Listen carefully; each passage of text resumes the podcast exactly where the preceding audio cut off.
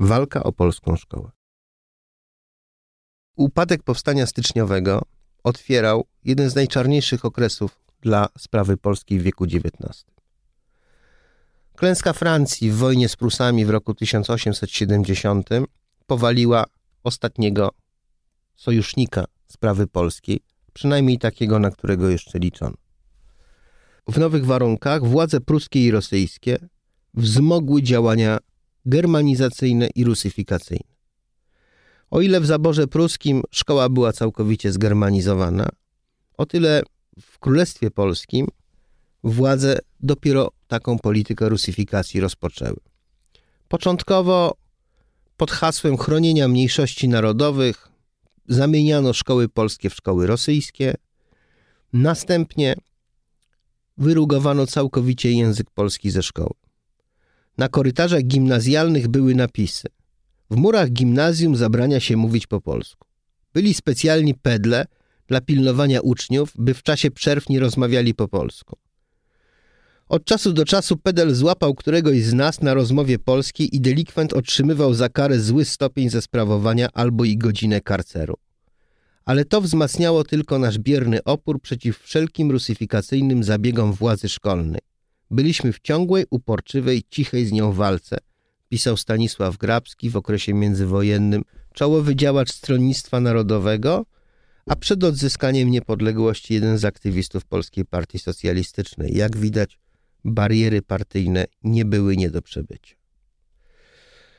Jedynym sposobem edukacji w języku polskim były szkoły nielegalne. Szkoły nielegalne powstawały zarówno na wsiach, ich liczbę znamy dzięki dokumentacji rosyjskiej żandarmerii i jest to liczba niepełna, bo są to tylko te szkoły, które zostały przez żandarmów wykryte. Powstawały też w miastach. I co godne podkreślenia, pierwszymi osobami, które za taką działalność się wzięły, były kobiety. Za tym wszystkim stał osławiony inspektor warszawskiego okręgu szkolnego Aleksander Apuchtin, wykonawca woli Aleksandra II. Nazwisko symbol, jak wspominała pewna uczennica szkoły w Królestwie Polskim na swoich setnych urodzinach. Jako prymusce świadectwo wręczał mi Apuchtin. Po przyjściu do domu długo myłam prawą rękę. Manifest październikowy Mikołaja II nie dotyczył szkolnictwa w sposób bezpośredni. Tym niemniej pozwalał tworzyć organizacje. I czołową rolę wśród owych organizacji odgrywały organizacje zmierzające do polonizacji szkoły. Rzecz jasna, niemożliwa była polonizacja szkół rządowych. Tam obowiązywał program stricte narzucony przez Petersburg. Polskiego można się było uczyć jako języka dodatkowego, ale tylko i wyłącznie w języku rosyjskim. W dodatku trwał cały czas strajk szkolny i trzeba było jakoś rozwiązać problemy zarówno młodzieży, jak i zatroskanych przyszłymi losami strajkujących dzieci rodziców. Sposobem na rozwiązanie tego problemu było powołanie stowarzyszeń wspierających oświatę prywatną. Najważniejszym z nich była Polska Macierz Szkolna, której prezesem Rady Nadzorczej był Henryk Sienkiewicz. Organizacja patronowała szkołom prywatnym z polskim językiem wykładowym. Po rosyjsku wykładano jedynie geografię i historię, bo tak nakazywał reskrypt carski. W chwili rejestracji w czerwcu 1906 roku istniało 97 kół polskiej macierzy szkolnej. Przez dwa lata jej działalności, bo w roku 1907 została zlikwidowana przez władze, tych kół było już 900. Wniesiono prośby o pozwolenie na otwarcie 1247 szkół.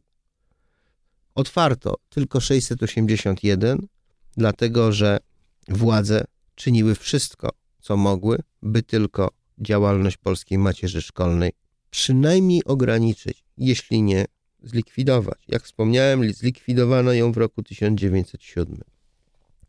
Szkoły istniały nadal i trzeba powiedzieć, że liczba szkół zwiększyła się dwukrotnie w stosunku do tego, co miało miejsce przed rokiem 1905. Dwie trzecie młodzieży gimnazjalnej uczyło się w szkołach prywatnych. Zdawało matury, które nie były uznawane przez władzę. Można było złożyć dodatkową maturę uznawaną przez władzę, co nie było takie łatwe, albo można było pojechać studiować za granicą. Za granicą to znaczy w Galicji, za granicą to znaczy w Szwajcarii. Szwajcaria jest krajem wyjątkowym, jeśli chodzi o polską emigrację, bo wśród emigrantów przeważają inteligenci, właśnie studenci. Ale wróćmy do Królestwa Polskiego. Jak to wszystko sfinansować? Tak jak pisał Henryk Sienkiewicz w artykule Naród sobie, przedrukowywanym w różnych gazetach, w różnych zaborach. Tworząc polską macierz szkolną, finansując jej działalność, naród buduje sobie przyszłość. Przyszłość zupełnie nową, która zależy od wykształcenia młodego pokolenia. Tak oto społeczeństwo Królestwa Polskiego, dotąd milczące pod opresyjną władzą, udowodniło, jak wielki tkwił w nim potencjał obywatelski.